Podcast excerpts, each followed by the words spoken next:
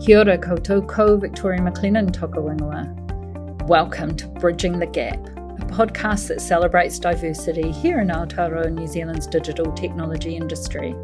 I'm the CEO of IT Professionals, Te Pou Hangarau Ngaio. From developers to programmers, product managers to designers, this field is filled with a wide range of individuals who bring unique perspectives and skills to their mahi. Join us as we delve into the stories and experiences of those who strive to bridge the gap and foster a more inclusive and thriving digital technology community here in Aotearoa, New Zealand.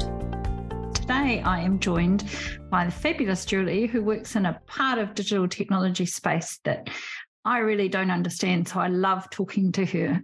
Welcome, Julie. Thanks for joining me. Hi. No worries so that we can get everyone else up to speed on what it is that you do. Um, do you want to give our listeners your elevator pitch or barbecue pitch or whatever you like to call it on just who you are and what you do? Um, sure. Okay. So I currently work as the contracts and portfolio manager for Wellington Univentures. It's probably easiest to explain that role by explaining Wellington Univentures. We're um, uh, what they call a technology transfer company within Victoria University Wellington.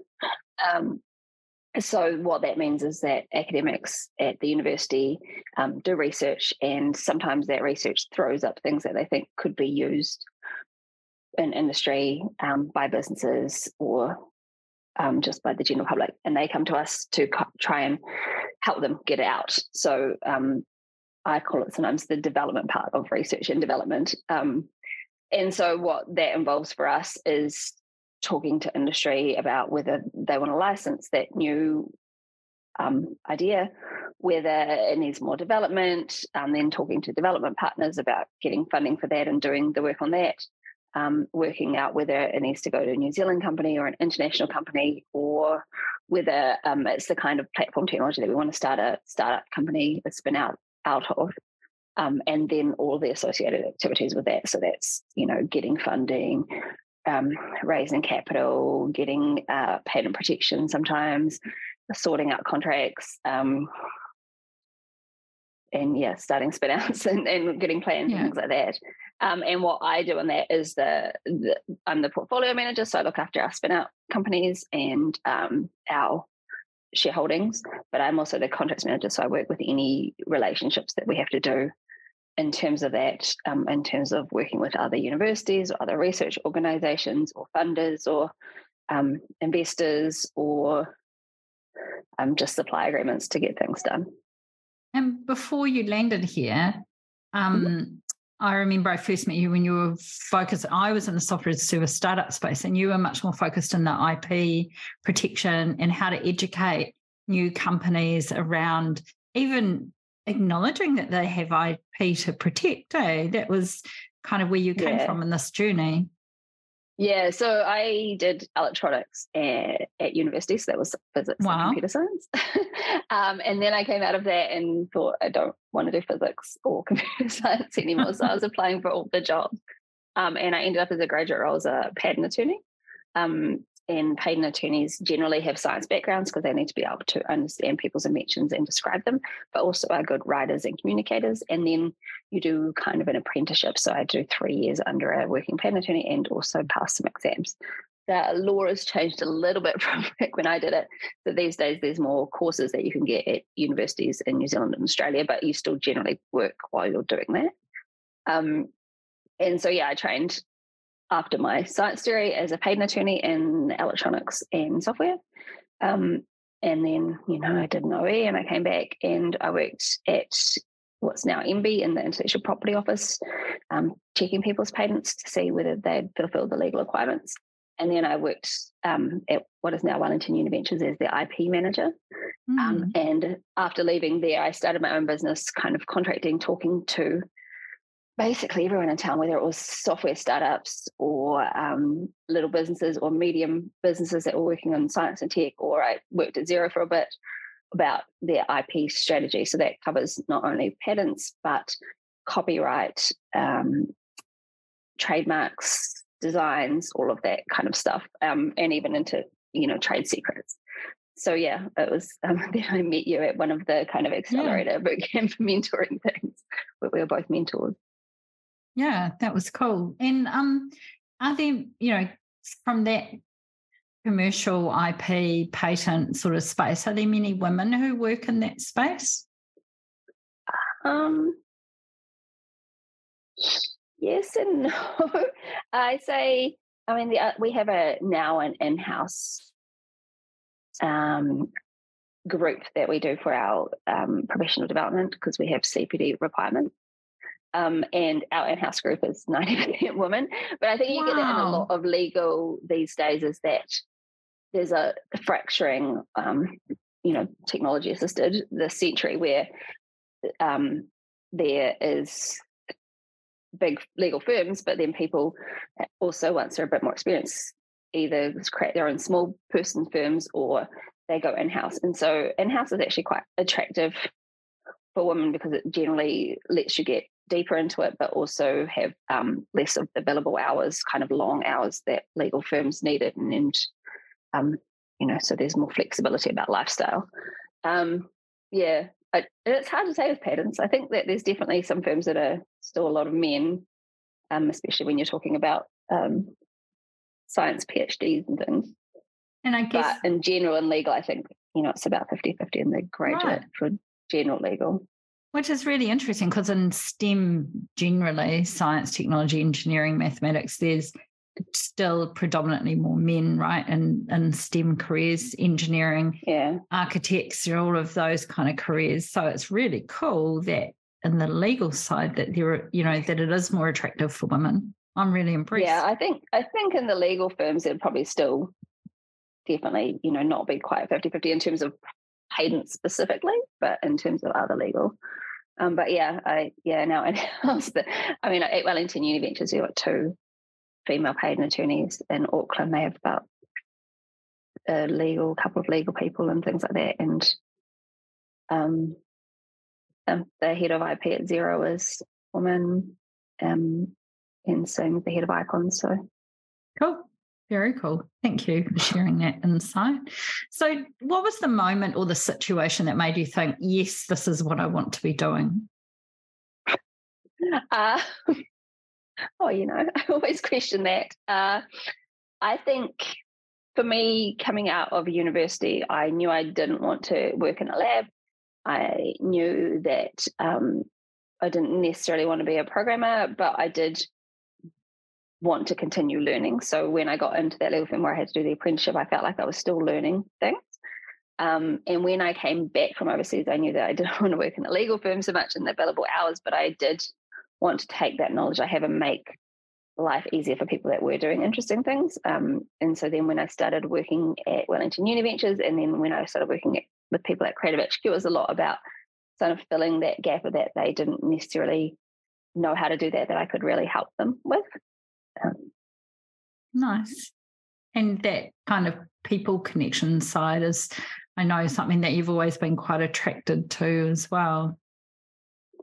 Yeah, yeah. I think I think sometimes people can get so caught up, caught up in their speciality that they don't realize what else is out there. And so I think that kind of translation role is always quite useful of being able to speak to, you know, when I was at Xero talking about how when I created open source policy, you know, making it in the way that they wanted. Yes, we want to be good community members, but we need to watch out for these rules that there are.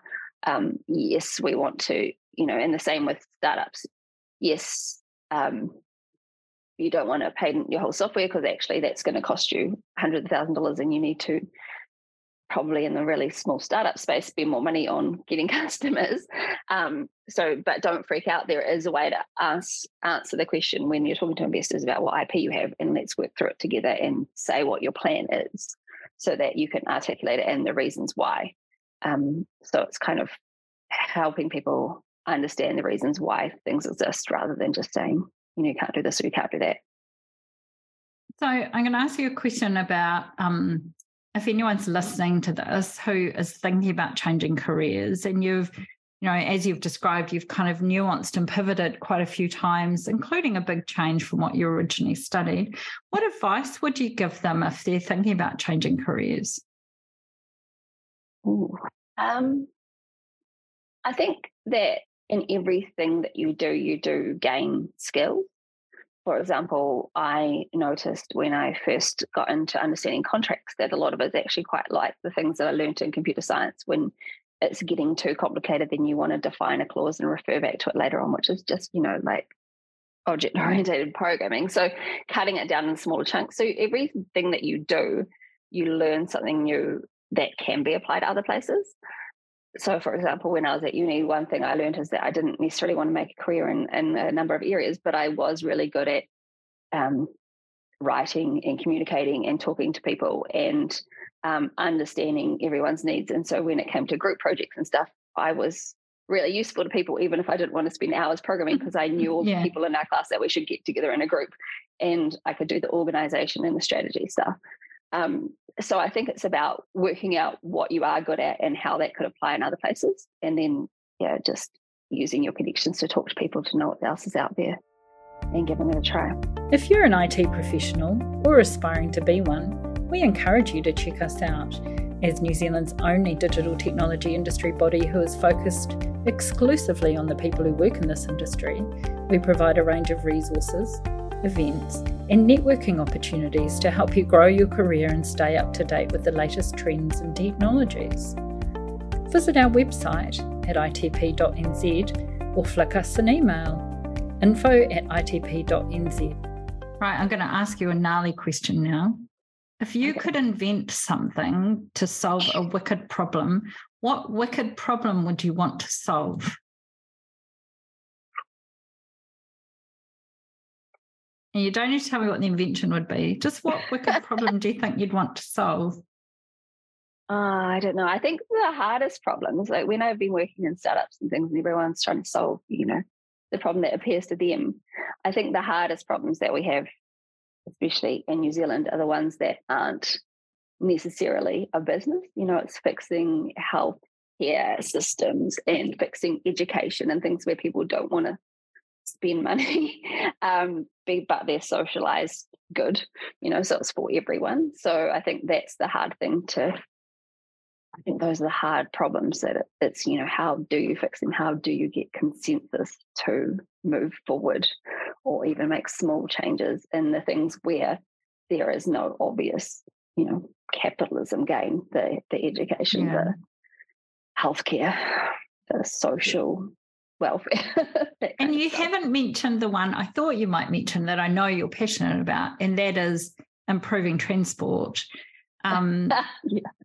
And is there any, have you, um, I know that you're really interested in how we improve our transport routes and how we have less cars on the road and things. Is there any technology or changes or things that are emerging in that space that have caught your eye lately that you think, oh, that's going to be for us in Aotearoa New Zealand in the future? I mean, I think that's again one of those things I looked more into. You know, when I, I did a master's in um, law at the University of Melbourne. Uh, I finished in 2020, but it was five years before that. And so one of those ones that I did was science and society, and I actually looked at you know like autonomous cars and whether that would be able to serve the future, and then what the um, ethical implications would be, and what we need to know as a society, and that kind of autonomous lawmaking and where it could go. And what I found out is that one of the biggest challenges that we have on our roads is not necessarily you know, solved by technology having autonomous cars. It could be sort of in that, you know, maybe if there's autonomous cars, we need less cars. But actually, the biggest problem that we have is when we deregulated in the late 80s, then cars became cheap. And, you know, when hmm. our parents were kids or when I was a kid, there was just less cars.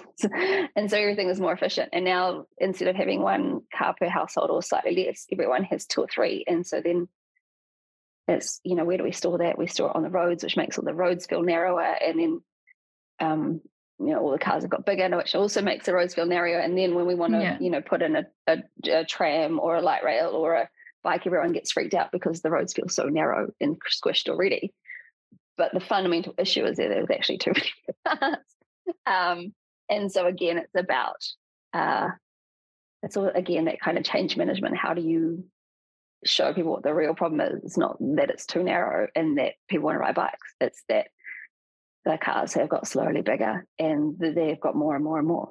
and we need to start to undo that um, without people feeling that kind of loss aversion, which we do have. You know, don't take away my house. I'm just going to stop for two seconds because my earbuds are doing what they were doing before. Hold on. Oh no.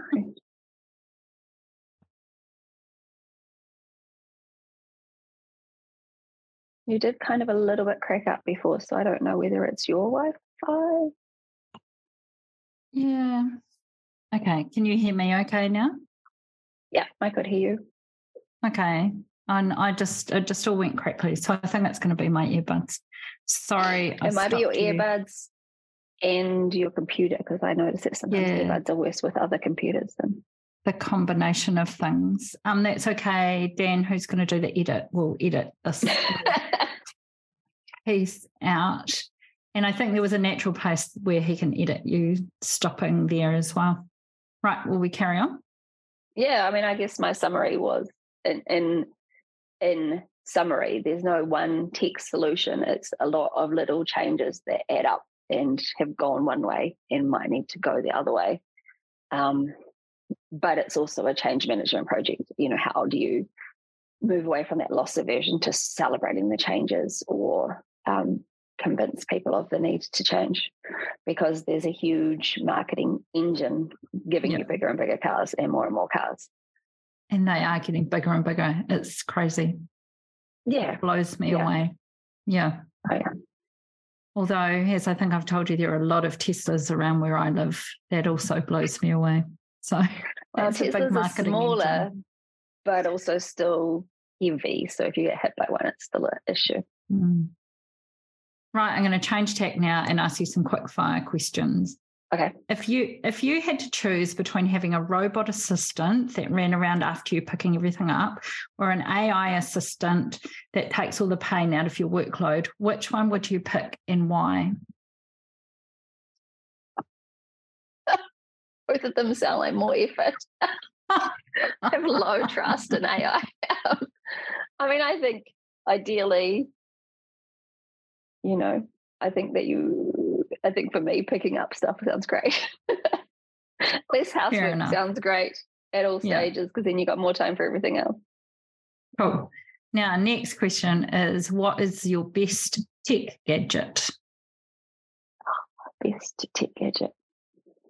I mean, I think I would say probably my AirPods. These um I bought these I bought my AirPods Pro, the noise cancelling ones, um, in a fit of panic at about 4 a.m. after Jacinda announced the first lockdown because I was like, how am I going to work at home with my partner and my three year old? I need some noise cancelling. Wow. Um, and it's been great for the bus, for the plane, for meetings, um, for iPads, for cell phones, for podcasts. And other than this little bit of trouble I've had on this podcast, I would say the same about mine. They're brilliant. Yes. Yeah. Maybe the maybe they need a re- might need a reset. What's the worst tech thing you've invested in? Oh. What's been a lemon, something you've bought and you didn't use as much as you thought or didn't live up to expectations? Gosh, that's a hard one. Yes. you, you, can pass if you can't think of anything. I was going to say, I don't know. Um, I try to use all my things lots. I've bought a slow cooker oh. that sits in my cupboard for a long time. I think That'll I got do. free off the internet, so I don't know about bought. It's a form of tech. We'll take that. um, what's a top tech tech tip that you give people, or you'd like to offer people as advice? Like for working or just things to have or? Either for working or things to have whichever way you want to interpret it. I think um, you know we were talking about hard problems to solve. I think my top tip for people working in tech is that not everything is as easy as you think. There's a lot of psychology and design change behind everything. Um, so you know people don't act as as you would hope them to do um, yeah, yeah, everything's about convincing people how to to change or do things in a certain way and the easiest the best way to make changes is make things easy for people so follow the path they've already um, you know walked along it's great insight i really like that Um, and do you doom scroll or do you shut it all down? Definitely doom scroll. really? Yeah, I've and that, terrible this week. Oh, on Twitter particularly or any other platform? Um, I think it depends on the time of day. I think I definitely was into Twitter more last year. It's kind of gone a bit down mm-hmm. the pot in the last year. Um, I was just thinking when you talk about doom scrollers this this week, I have been sleeping poorly. I don't know if it's just the rain or or what, but I've been being very tired at about eight thirty, and then at nine thirty, I'm like, okay, I'm going to bed, and then I will just look at my phone on, you know, Instagram recommends random videos of some Americans cooking yeah. something or dancing to something. So yeah, um, for me, it's, it's but we've got a long weekend coming. Travel, up. yeah, it's travel videos that I keep getting recommended because I'm about to go on holiday, and so oh, nice. But it is very doom scrolly because you just keep watching yeah. more and more and more. Well, especially in Instagram, I guess it's the same as TikTok. I've, I've purposely yeah. not sign up for TikTok because I feel like that would be a suck. Um, it's just the, you know, they're a minute or 30 seconds, so then you yeah. just go to the next one, they go, they go to the next one. And then 20 minutes later, it's like, oh my God, I wasn't going to do that. Yeah. Yeah. Yeah. Okay. My last question What makes you happy? Ah, uh, my family. Nice. I think we did a, a, lot of values at work this year. And um, one thing that everyone said I know is that I'm my family is my I have a large family. Um, so my immediate family, but also my extended family. Yeah. I just went to my cousin's 40th in Auckland last weekend for just the night. So Nice. It's good to see people. I love it. And I love hearing that that's what makes you happy. That's awesome. And a yeah. great way to end this. Thank you so much for your time. That was really, really insightful. And I think people enjoyed listening to your story. And I really appreciate it. So thanks, Julie. Ka kite. Always nice to talk to you. Ka kite. Kia pai tōra. Thank you for listening. Join me at the next episode of Bridging the Gap.